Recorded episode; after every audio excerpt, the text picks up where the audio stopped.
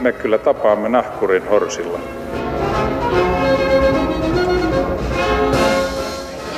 Mä sanoin, että minä juon nyt kahvia. Suomalaiset tekevät liian vähän lapsia. Se uutinen on viime päivinä varmasti kantautunut jokaisen korviin. Mutta mistä se johtuu? Synkistä ilmastovisioista, poliittisesta epävakaudesta, ihmisten itsekyydestä. Kuinka vakava yhteiskunnallinen ongelma vapaaehtoinen lapsettomuus on tänään ja tulevaisuudessa? Millaista perhepolitiikkaa hallituksen pitäisi harrastaa?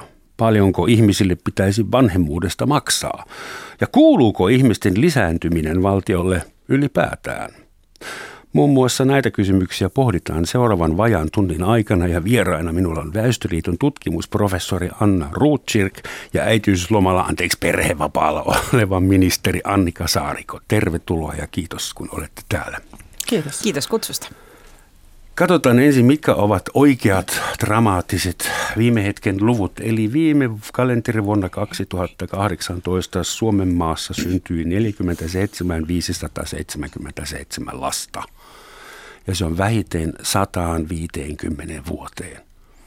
Ja kun ottaa vielä huomioon, että meillä on enemmän ihmisiä Suomessa 150 vuoteen eniten ja he lisääntyvät vähiten – niin siinä on itse asiassa kaksi vektoria. Väestö kasvaa, mutta syntyvyys laskee. Mitä teidän mielestä on päällimmäinen syy siihen? Anna, sinä tutkit näitä asioita No ennen kuin mennään että... syihin, niin pakko sanoa, että nyt nämä tämän vuoden luvuthan alkaa olla jo tiedossa ja siis nyt lähestytään ö, tällaista kokonaishedelmällisyyslukua kuin 1,30 kolme, joka mä en edes usko sitä. Mikä on kokonaishedelmällisyys? No mä, mä, mä tuun just siihen, mutta siis nämä sun mainitsevat luvut, niin siitä ollaan tullut, tultu vielä 6 prosenttia alas nyt tämän vuoden aikana. Että tavallaan tämä aika dramaattinen 10-luvun syntyvyyden syöksy ö, alamäki jatkuu. Sitten voidaan mennä syihin. Just, eli siis me tiedetään nyt jo, nyt on lokakuun 21. Mm. päivä, me tiedetään jo nyt tämän vuoden syntyvyysluvut. Suurin piirtein. Yllätyksiä ei siinä mielessä enää no, tule. No kyllä se yllätys on, että tämä lasku jatkuu. Niin kyllä se jaksaa ei voi ennen joulua yhtäkkiä niin. Että no voi, no. totta kai se on arvio, mutta no. mut, niin. ehkä se, se Mitäs kahden lapsen äiti sanoo tähän? Pysty, mitä sulle tulee mieleen? Mikä voisi olla syy siihen? No mun mielestä tärkeintä on niin ehkä myöntää kaksi asiaa tässä supervaikeassa teemassa. Ensimmäinen on se, että Anna ja muut asiaa pitkään tutkineet, kukaan ei pysty selittämään meille niin kuin yksikantaista ja selkeää selitystä sille, miksi näin on tapahtunut. Ei ole olemassa yhtä yksittäistä vastausta mm. tai syytä, jolloin ei ole myöskään olemassa yhtä ratkaisua. Se on niin kuin kokonaismuutos, jossa näkyy paljon eri asioita. Ja mennään hirveän vaikealle niin kuin politiikan vyöhykkeelle siksi, että siinä niin kuin yksityinen ja yleinen niin kuin kohtaavat – ja voidaan mennä jonkun elämän äärellä hyvinkin kipeisiinkin asioihin. Ja siksi tästä aiheesta politiikassa perinteisesti on ollut myöskin tosi vaikea puhua. Mm. Se toinen niin kuin tosiseikka on se, että kaikki se, mistä me nyt keskustelemme, jos, jos löytyisikin viisasten kivi tai kiviä, jotka muuttaisivat tämän, niin silti ikään kuin väistämätön on jo tapahtunut, äh, ottaen huomioon tämän niin kuin menneen vajaan kymmenen vuoden jakson – ja sen muutoksen suhteessa kuvaan Suomesta harmaantuvana maana. Eli kaikki se, mikä tarkoittaa varautumista, kuten aikanaan varauduttiin suurten ikäluokkien myötä isoihin muutoksiin Suomessa – niin vaikka nyt tapahtuisikin käänne ja syntyvyys vaikka lähtisi nousuun, niin niin pitkä jakso meillä on jo nähtävissä niin kuin romahtanutta syntyvyyttä, että sillä on vaikutusta Suomeen tästä seuraaviksi vuosikymmeniksi, vaikka me nyt juuri alkaisimme tekemään mitä tahansa. Eli tämä pitää ottaa annettuna tosiseikkana ainakin se, mikä nyt tähän mennessä on tapahtunut. Oli kysymys sitten eläkepolitiikasta, koulutusjärjestelmästä tai ylipäätään ottaen katukuvasta – kun toisiamme kohtaamme, että minkä näköinen maa Suomi on. Eli meillä on selkeä lommo väestö sipullissa tai pyramiidissa. Ja Joka tapauksessa. Se kasvaa mukaan. Anna. Joo, kiitos Annika. Tämä oli sydäntä lämmittävän niin kuin oikein hienosti osasit tota, tutkittua tietoa tässä esittää. Ähm, syntyvyys on 10-luvulla laskenut myös sellaisissa kehittyneissä maissa, missä se on ollut suhteellisen korkea ja joita on pidetty maailmalla tällaisina niin kuin onnistuneina perhepolitiikan ja tasa-arvon ja suhteellisen korkean syntyvyyden maina, niin kuin ö, Pohjoismaat ö, erityisesti. Ähm, eli tavallaan ollaan osa sellaista laajempaa trendiä, missä on todella mielenkiintoista pohtia, että, että mikä se on, joka juuri 10-luvulla muuttui myös sen taloudellisen kriisin jälkeen niin, että ihmiset ennen kaikkea epäröi ja ennen kaikkea ensimmäisen lapsen saantia enemmän kuin aikaisemmin. Eli sellainen tietty koettu, varsinkin koettu epävarmuus – ähm, pelko tulevaisuudesta näyttäisi lisääntyneen.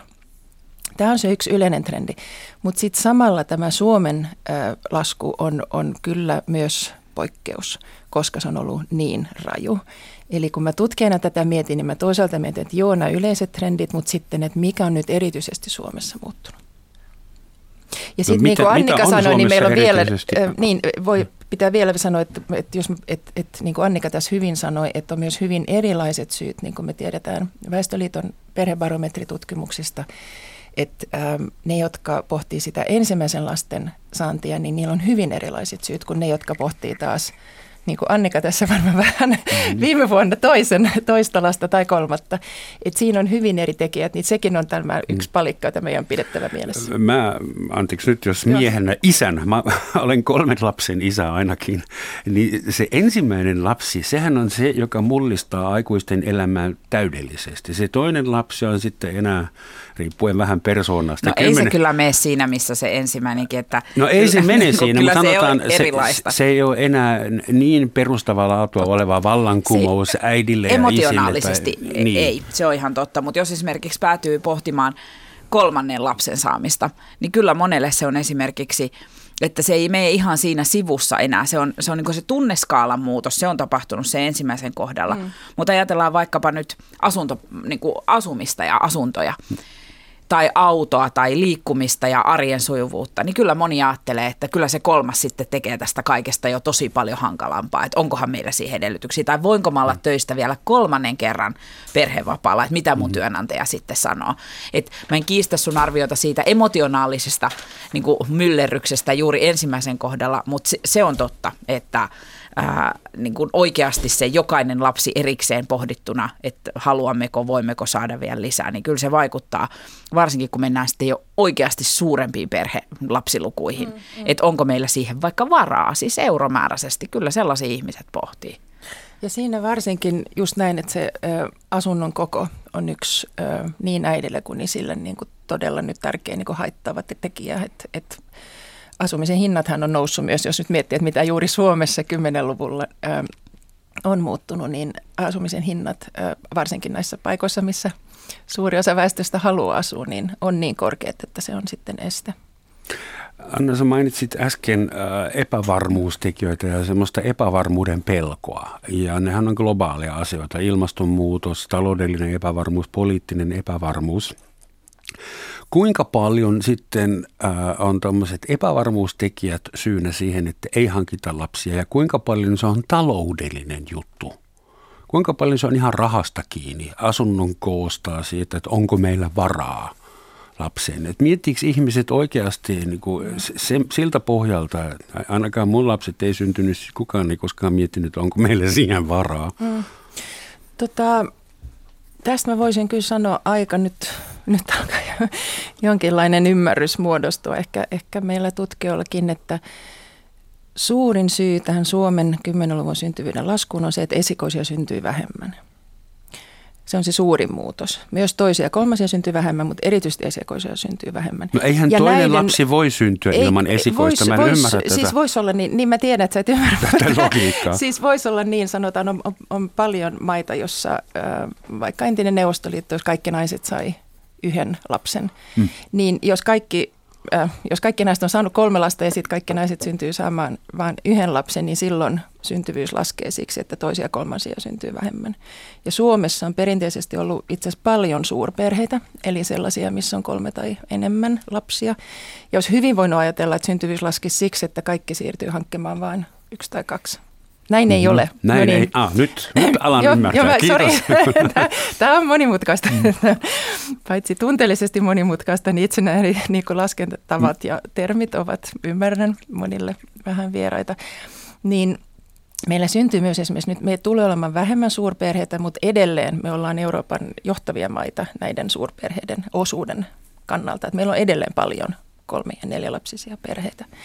Ja sitten täytyy myös muistaa, että edelleen enemmistö suomalaisista saa lapsia. Että et, tota, et, et, niin. sekin vähän unohtuu. No, Annika mut, ei ole poikkeus ei, vielä. No ei, kun Annika on just mm. meidän roolimalli, että näin tätä uutta elämää ja uraa ja perhettä yhdistetään. Mutta nyt tämä siis esikoisten äh, suurin syy on se, että esikoisia syntyy vähemmän ja niiden kohdalla, niin kuin sä sanot, Roman, se talous ei ole se tärkein. Me ollaan kysytty ihmisten syytä ja myös muilta mailta on samoja.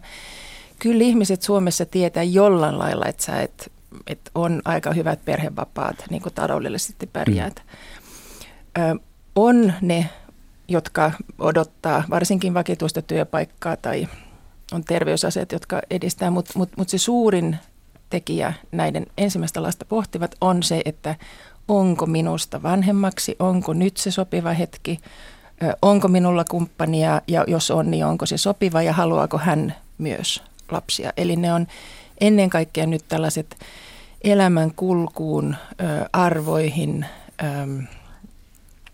perhetilanteeseen liittyvät asiat, johon yhteiskuntapolitiikka kyllä vaikuttaa, mutta mut se ei ole se, että onko lapsilisä X määrä euroa. Niin, koska voisi ajatella esimerkiksi Puola – maksaa nykyään enemmän lapsilisää kuin Suomi, joka on aika yllättävää. Siis ihan niin kuin absoluuttisin luvuin euromääräisesti.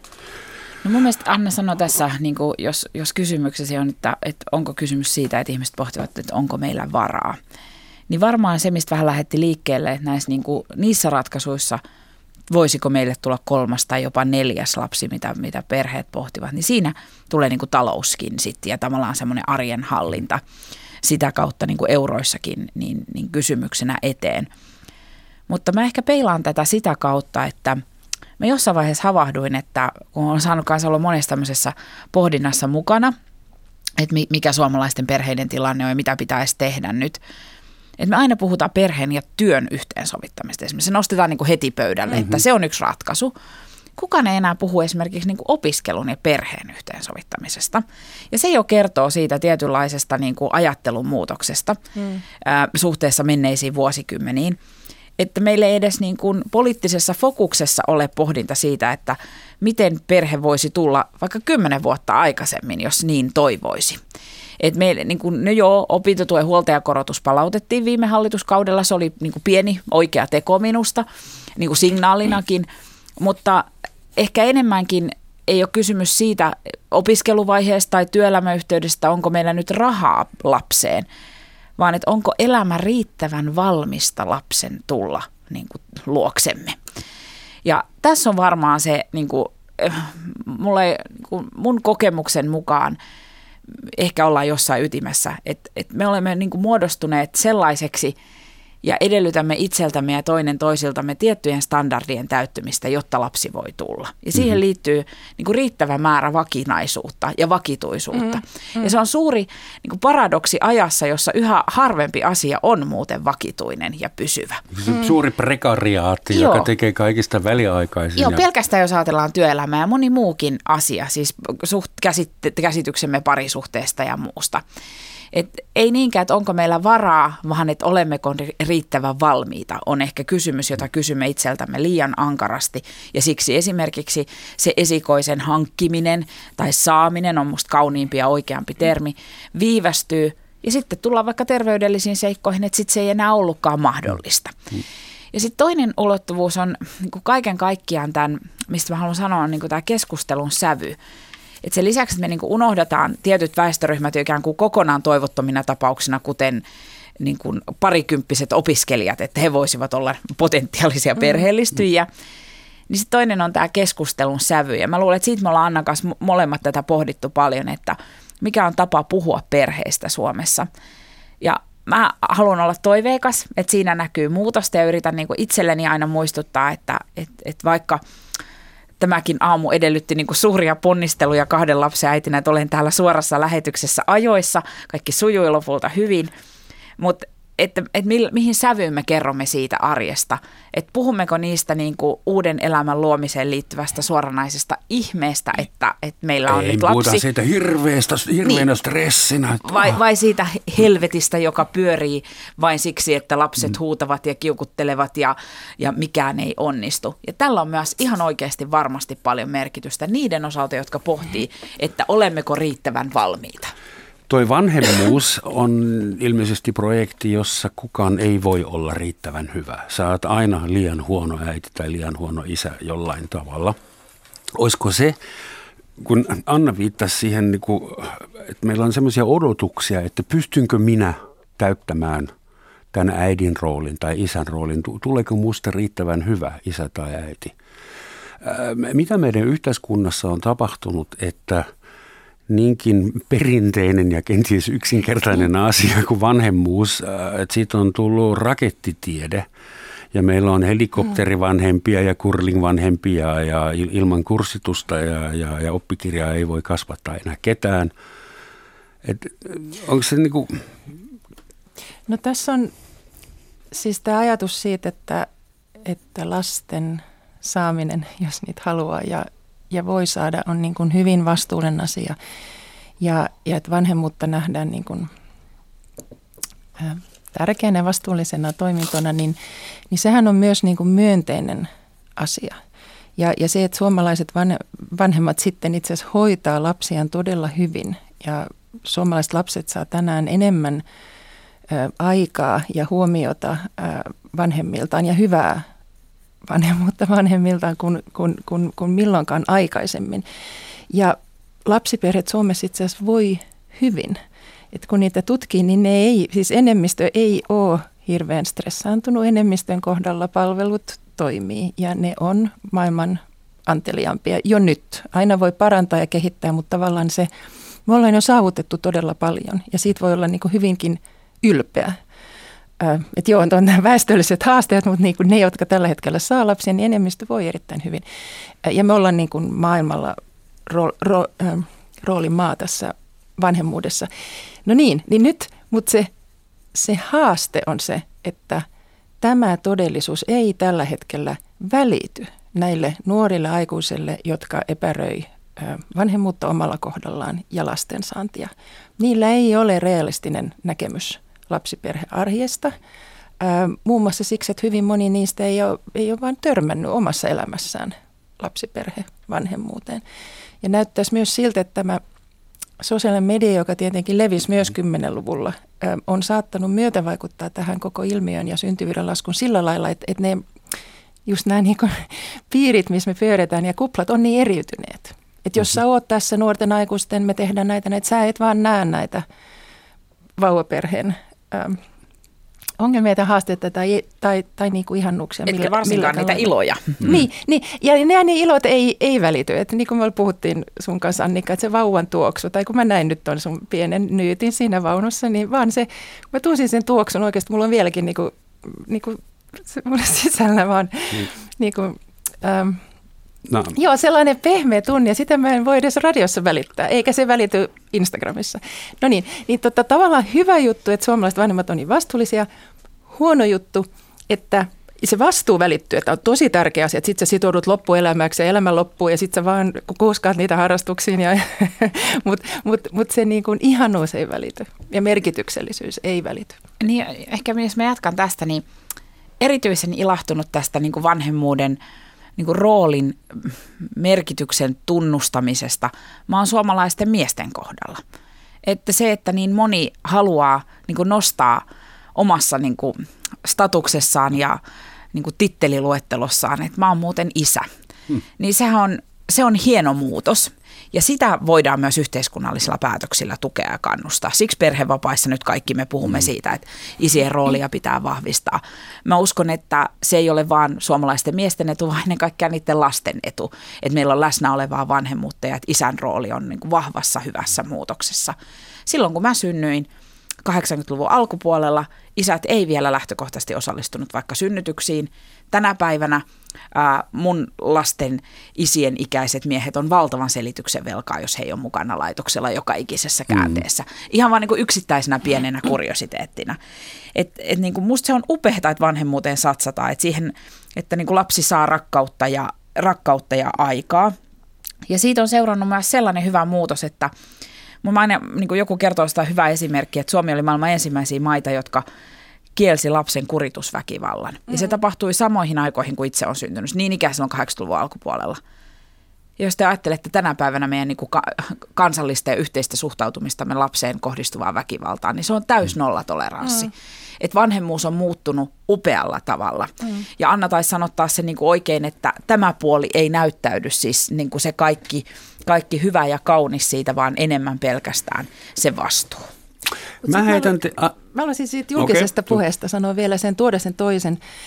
Eli tota, mä ajattelen kyllä myös, että se on vähän outoa Suomessa, että puhutaan jotenkin pehmistä, niin sanotusta pehmeistä asioista, ää, todella niin kuin inhorealistisesti. Että se on just tämä niin kuin, mm, lapsiperhediskurssi niin kuin arjessa, mutta myös poliitikkojen, ainakin tiettyjen puolueiden kannalta, on tullut tällainen niin kuin itse asiassa vanhemmuutta vähättelevä sävy. Että jos miettii, että lasten kasvattaminen oikeasti on kansantaloudellisesti hyvin merkittävä asia, niin sen arvostusta ei kyllä ole niin kuin valtapuolueita hirveästi kuulunut. Julkisuudessa. Se perus ja, ja se on aika jännä. Ei pidetä, mutta siis ei, koska se on tosi jännä ja siitä on syntynyt sellainen ihmeellinen asia, että nyt poliitikothan halus puhua, mutta ne ei tiedä aina miten. No tiettyjä poikkeuksia saattaa olla, mutta tota, ne, ei, ne ei tiedä miten. Että tota, Suomessa voi sanoa, että kaikkien pitää tehdä töitä koko ajan. Ihan hyvin. Ja siitä ei synny mikään some mylläkkä. Niin mutta sitten jos sanoo, no, no itse asiassa olisi yhteiskunnalle ihan hyvin, jos syntyisi ihan hyvä asia, jos syntyisi enemmän lapsia, niin siitä syntyy niin kuin sellainen myrsky. Et, ja mä ajattelen myös, että se on jännä, että meidän, ähm, niin kuin monet puolueethan koki sen suomalaisten naisten äh, perhevapaa todella suurena kansantaloudellisena ongelmana. Kun taas oikeasti suomalaiset naiset on aina tehnyt, jos mittaa koko elämää, me ollaan tehty paljon ansiotyötä e, enemmän kuin muut pohjoismaalaiset naiset ja äidit, niin tota, Suomessa oli muutama vuosi sitten, oli sellainen diskurssi, että on tämä ongelma, että, että, että kun jäädään niin kuin se vielä se puoli vuotta jotenkin niin kuin perhevapaille, niin, niin tässä mä niin kuin ajattelen, että se yhteiskunnallinen diskurssi, missä niin kuin myös vanhemmuuden ihan kansantaloudelliselle ulottuvuudelle ei annettu tilaa, eikä sitä arvostettu. Sitä ei arvosteta niin kuin tunnepuheissa, mutta ei sitä arvostettu myöskään taloudellisesti. Niin se on kyllä yksi, yksi ongelma ja sitten ollaan tällaisessa tilanteessa, että nyt ei oikein tiedetä, miten edes puhua siitä, että ihmiset eivät uskalla, tai tietyt ihmiset eivät uskalla saada lapsia. Nyt juontaja ottaa puheenvuoron. Heitän teille kenties provo- provokatiivisen ajatuksen, että hakatkaa mut sitten siniseksi, jos siltä tuntuu, että joskus muinoin patriarkaalisissa yhteiskunnissa ei naisilta paljon kysytty, vaan naiset oli raskaana ja saivat lapsia, halusivat tai ei, eikä ollut kauheasti muita mahdollisuuksia, sai olla kiitollinen, kun jäi eloon.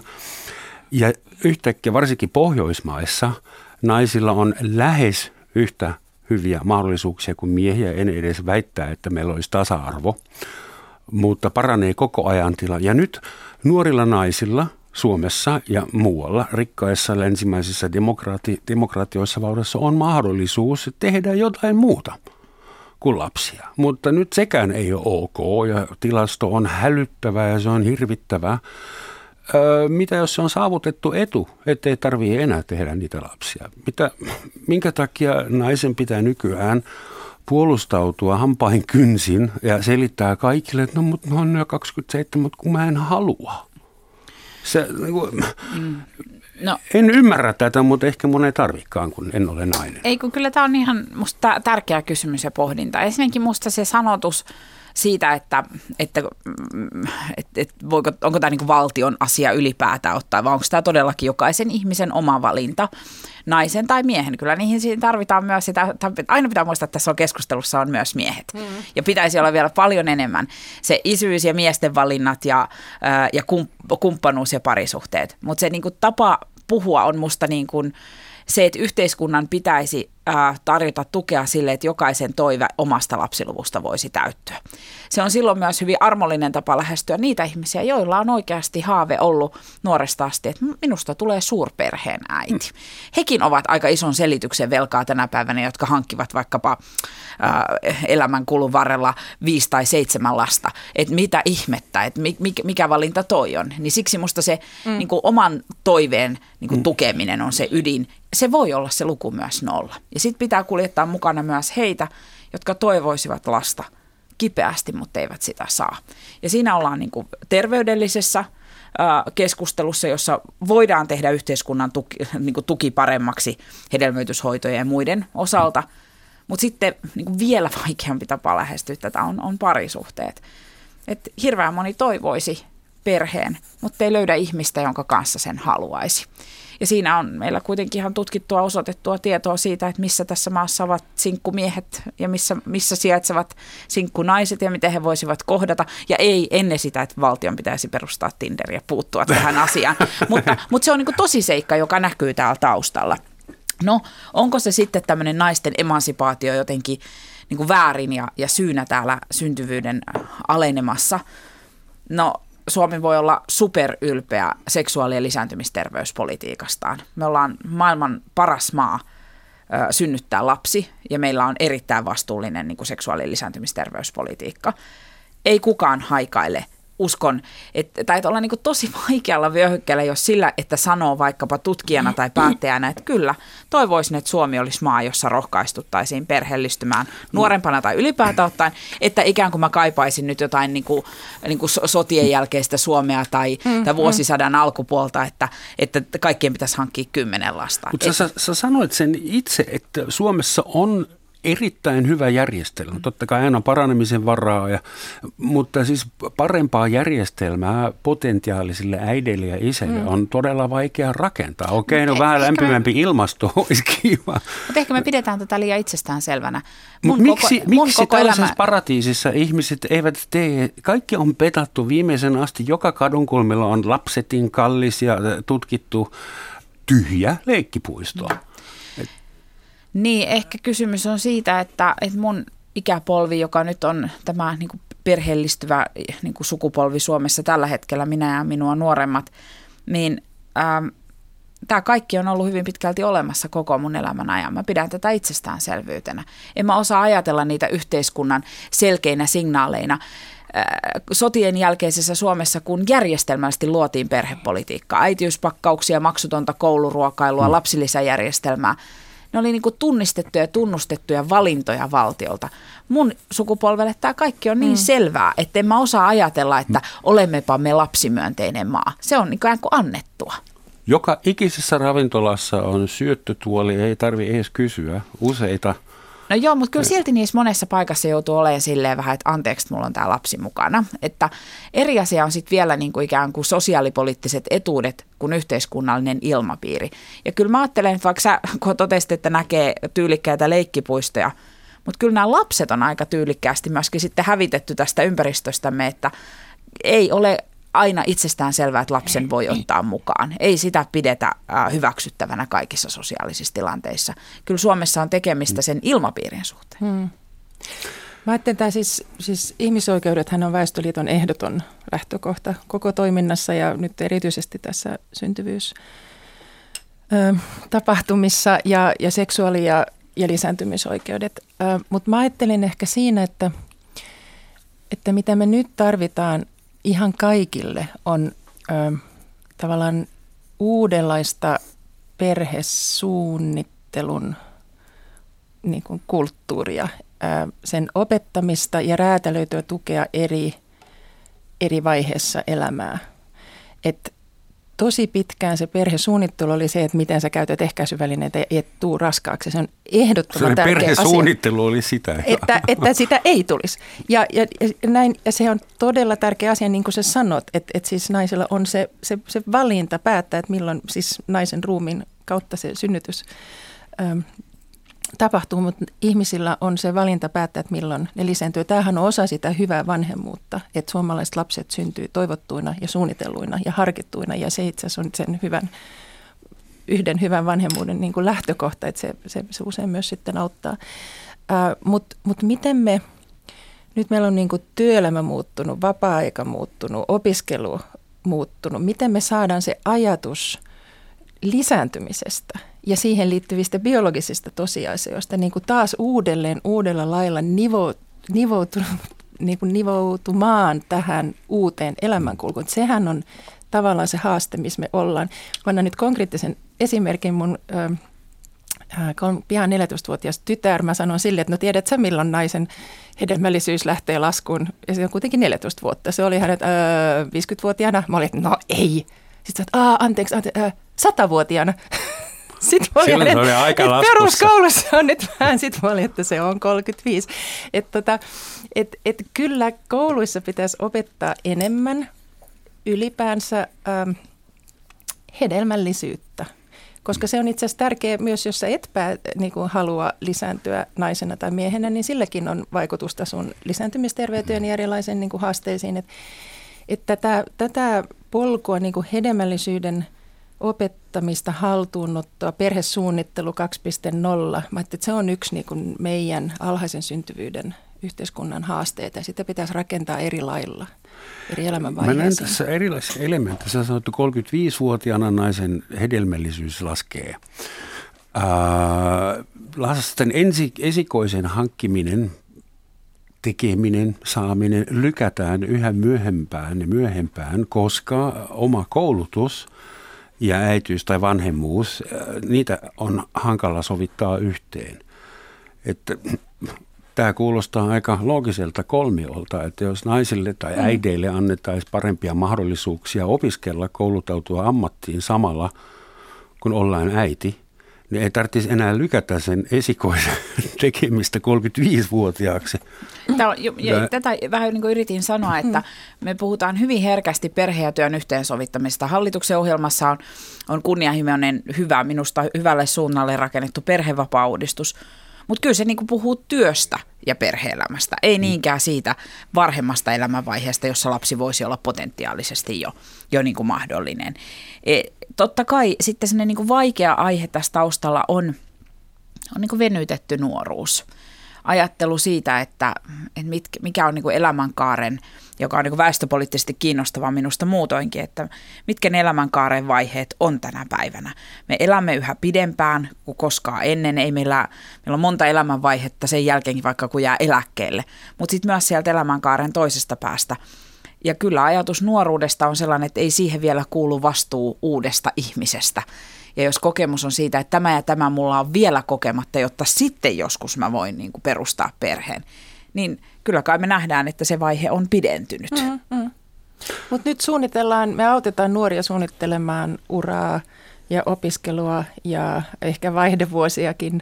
Niin tota, mä ajattelin, että sen osana voisi olla tämä, että, että jos sä toivot niitä lapsen, niin miten ne istuisi tähän pakettiin. Hyvä et, et, et, niinku edes niinku sellaisena visioina ja unelmina. Ja, et mitä me myös halutaan paitsi ihmisoikeuksia toteuttaa, on niinku vähentää sitä ahdistusta. Kun sä puhut, mikä tässä on ongelma, niin mun mun, mä näen haasteena tämä, tämä just tämä todella ahdistava tilanne, missä monet on. Että et miten mä niinku saan tämän palapelin haltuun. Niin ne ahdistuksen niinku kohdat voi olla oman elämän kysymyksiä juuri siitä, että miten mä sovitan tämän palapelin opiskelusta tai työstä ja sitten pienestä ihmisestä saati monesta, mutta sitten ahdistuksia myös asioista, joihin niin ei oikeasti niin voi, voi kokea omaa pienuuttaan, että miten minä – voin olla torjumassa ilmastonmuutosta tai, tai miten minun pitäisi suhtautua, kun koko Eurooppa ja maailma ympärillä on alkanut myllertää mm. populismin aallossa. Et se on niin kuin, ne on niin kuin, siinäkin palataan tämmöiseen sekä yksityiseen että yleiseen, mm. sekä tämän keskustelun ongelmissa, mutta myös niissä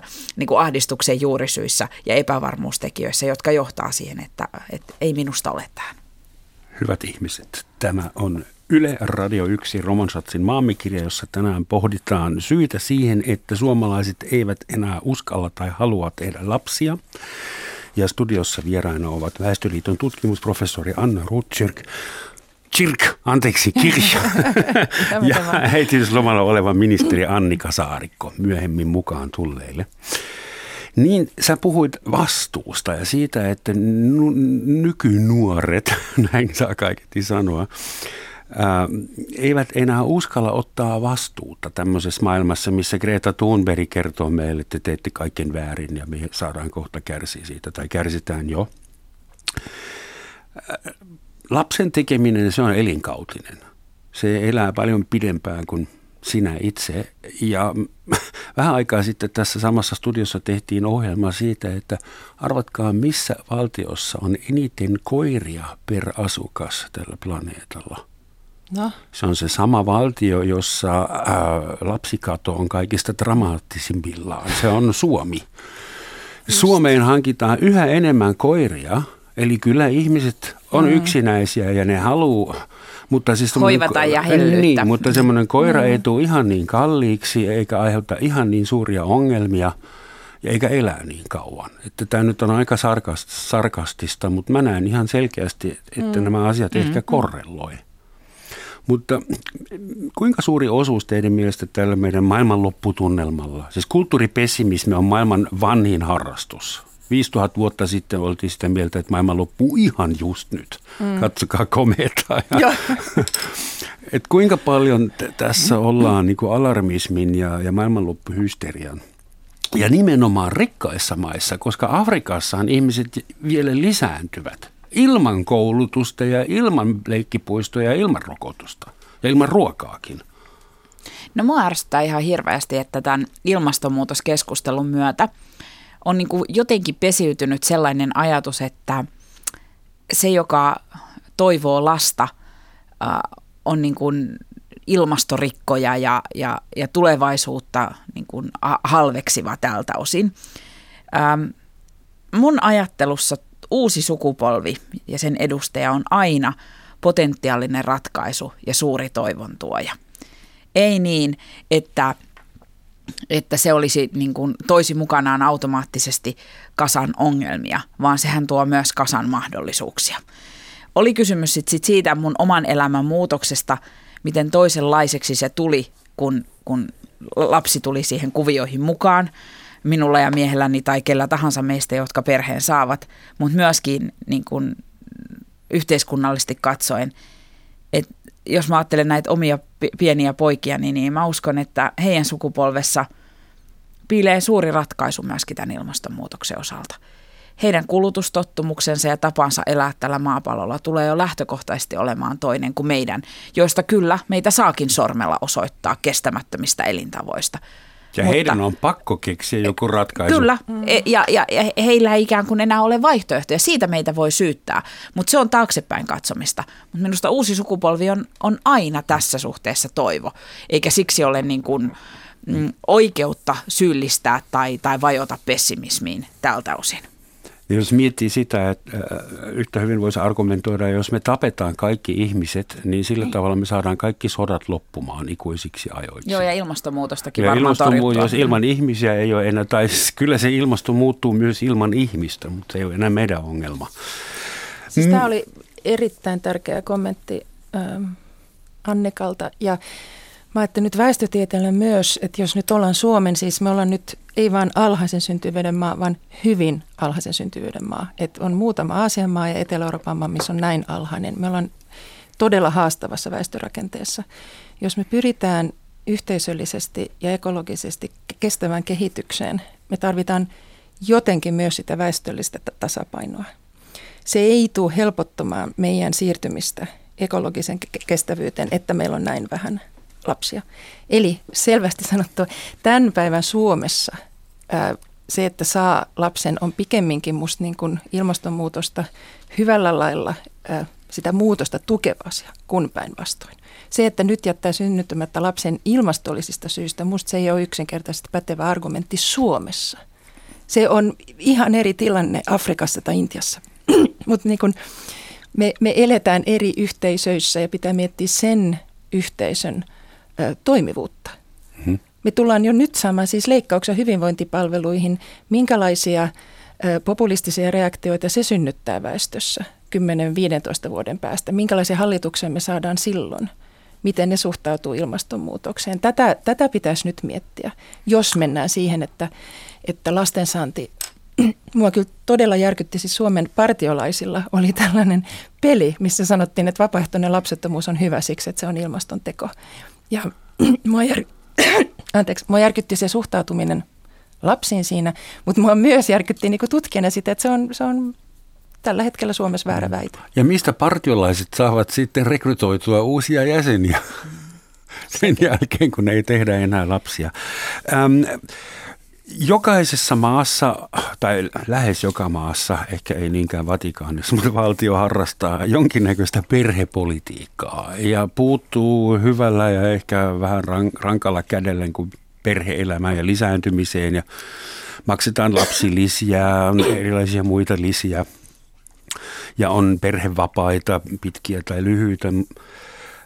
Mutta ilmeisesti näillä – kannustimilla ei ole niin suurta vaikutusta kuin mitä on luultu. Että satanen enemmän tai satanen vähemmän lapsilisä ei varmaan vakuuta ketään, joka pelkää ilmastonmuutosta. Että okei, nyt mä voinkin tehdä sen lapsen, kun mä saan Arkadianmäeltä lisää fyffeä. Et jos lähdetään siitä, että yhteisön pitää kannustaa ihmisiä lisääntymään – niin millaisia kannustimia pitäisi tulevaisuudessa keksiä? Mun tuli esimerkiksi mieleen, mä tunnen ihmisiä Suomessa, jotka yrittivät kissojen ja koirien ja professoreiden kanssa saada lapsi mm-hmm. ja maksoivat tuhansia euroja siitä prosessista. Ja mun tuli mieleen, tulee mieleen, miksei heidän hoito maksettu verorahoilla. Miksi, jos on liian vähän lapsia, niin voitaisiin ainakin niille, jotka epätoivoisesti yrittää maksaa nämä hoidot, Kyllä. verorahoilla? Tai voisiko lapsiperheillä, että jos teette lapsen esikoisen, niin ette maksa kolmeen vuoteen veroa Suomen maassa ollenkaan. Näin tehtiin keskiajalla. Verovapaus oli aina suuri kannustin. Ja onhan meillä nytkin pieniä kuntia, jotka tarjoavat ihan niin. tuntuviakin vauvarahoja. Ja siinä pienessä todellisuudessa Toki puhutaan silloinkin ehkä enää vain kourallisesta lapsia, mutta se on enemmän kuin vaikka se yksi, mitä kunnassa aiemmin oli hankittu. Mutta että jos kyllä teet uskon... nuorena vauvan, et joudu intiin, isä.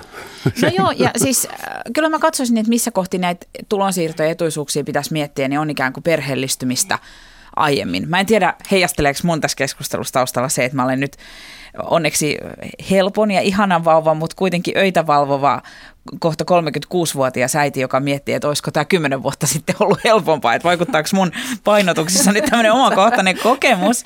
Mutta e, e, mä, musta sä oot oikeassa Roma siinä, että ei, e, ei yksittäisellä etuudella hoideta tätä hommaa. Mutta silti pitää olla niin kuin, ä, tosiseikkojen äärellä tarkka ja minusta hallitus omissa arvioissaan oli tarkkanäköinen, että mihin niitä lisäpanoksia kohdistettiin, niin niitä pitää laittaa sinne, jossa niistä on eniten puutetta. Ja me nähdään, että tilastollisesti lapsiperheköyhyys on vakava asia Suomessa ja sen takia juuri esimerkiksi yhden vanhemman taloudet, suur, suurperheet, monilapsiset perheet ja opiskelijaperheet on tutkitusti toimeentulonsa osalta kaikkein niukimmassa tilanteessa. Heitä mm. pitää eniten avustaa. Musta pitäisi vieläkin enemmän kohdentaa toimenpiteitä näille, jotka on, on niin perhepoliittisesti vähäosaisimpia.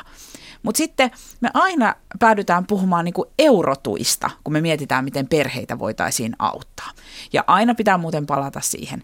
Ei, että lisääntyisitte enemmän, vaan että toiveenne omasta lapsiluvusta mm. voisi toteutua. Se on se, mitä me nyt haetaan. Ja kyllä pitää katsoa myös palvelujärjestelmää. Musta oli merkittävä teko viime vaalikaudella alentaa varhaiskasvatusmaksuja. Siis että päiväkotipaikka on edullisempi perheille. Mm. Tai että kaikki päättäjät ovat yksituumaisia siitä, että lapsiperheiden kotipalvelut pitäisi kyetä palauttamaan semmoiselle tasolle, mitä ne oli ennen 90-luvun lamaa. Ihan sellaisenhan niitä ei kannata palauttaa, koska perheet saattaa toivoa eri asioita ja järjestelmä on muuttunut. Mutta että yhteiskunnan tuki voi ja sen pitää olla myös palvelu. Ja tämä olisi musta erinomainen tapa kuntien kilvotella keskenään, että mikä olisi lapsimyönteisin kunta. Silloin tullaan myös niihin mm. leikkipuistoihin ja palveluihin. Koko Suomesta on tarkoitus tehdä lapsimyönteinen. Meillähän on semmoinen vielä ihan alkutekijössä oleva, mutta kuitenkin kansallinen lapsistrategia 2040.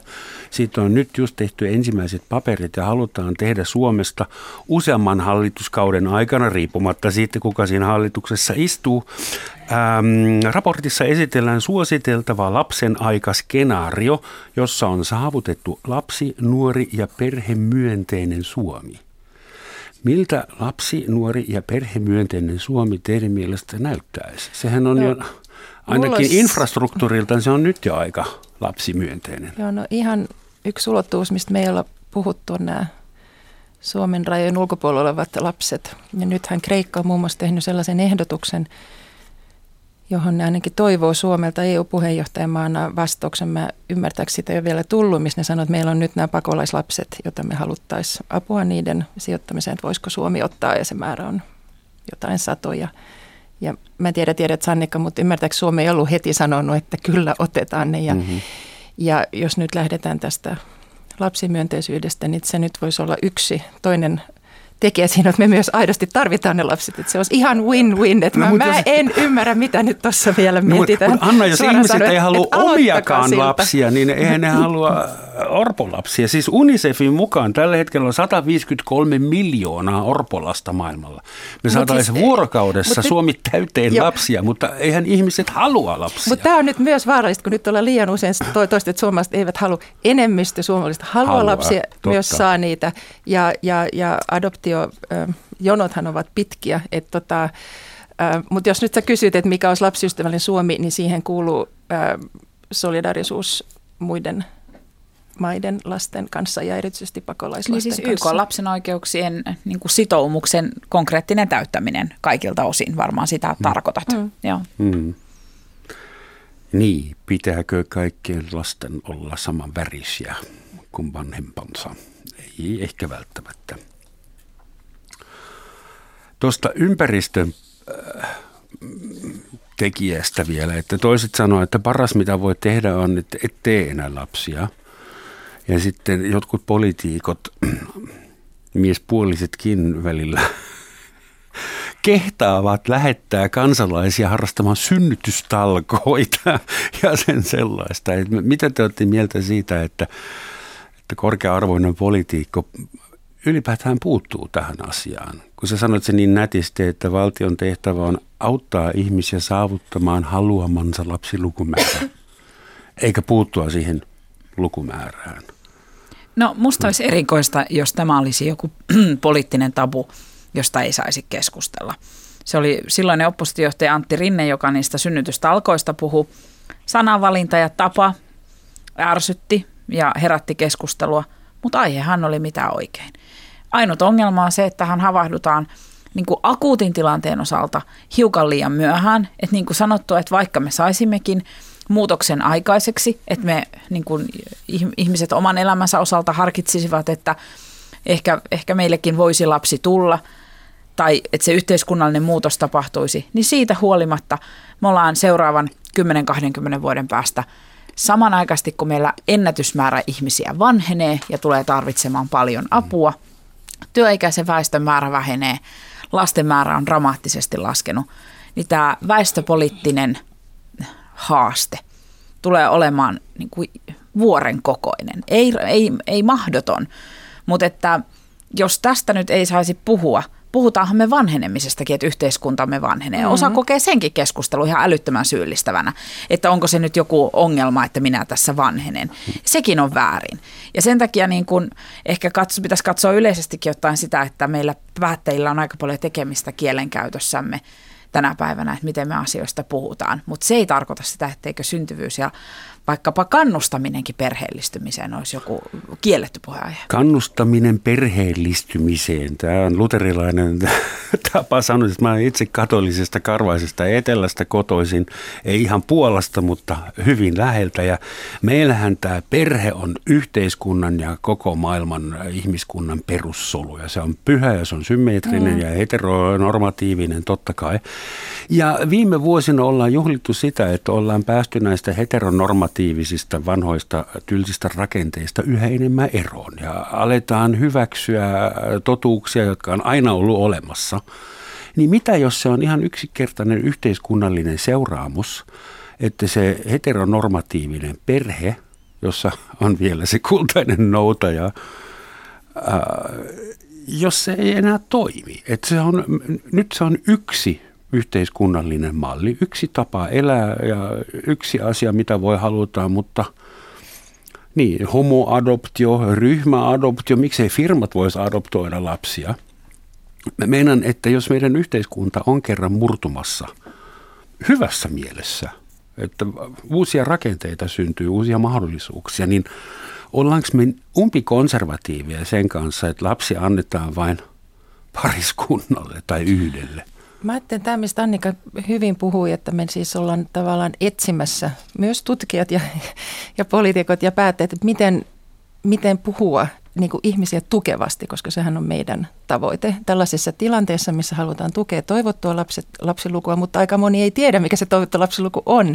Eli pitäisi myös tukea sitä toivotun lapsilukun niin kuin, siis sitä hahmottamista, mm. perhesuunnittelua, juuri näin. Niin, kuin sä, niin, tota, niin, niin, niin siinä mä ajattelen, että yksi hyvä esimerkki on sateenkaariperheiden äh, vanhemmuus, siis ne eri tavat, että voi olla monta vanhempaa, äh, eri tavat yhdistää biologista, geneettistä, sosiaalista vanhemmuutta ja ystävyyttä. Nehän on, sehän on esimerkki niin kuin uudesta tavasta, ehkä sitten enemmän siinä niin kuin vasemmista myös puolipoliittisista ajatellen, joka niin kuin tapa puhua vanhemmuudesta, joka ei heti vie siihen Vatikaaniin, johon niin kuin, että tavallaan Hellan ja nyrkin väliin. Että et, et on aika, että et musta me tarvitaan just erilaisia, myös poliittisesti eri sävytteisiä ja ideologisesti ja arvopohjaisesti erilaisia tapoja puhua vanhemmuudesta, koska vanhempia on hyvin erilaisia. Että just näin, että myös näille nyt pohtiville, lastaan pohtiville, ei olisi niin, että on vain yksi perhemalli. On vaan se joku, vaan on monta.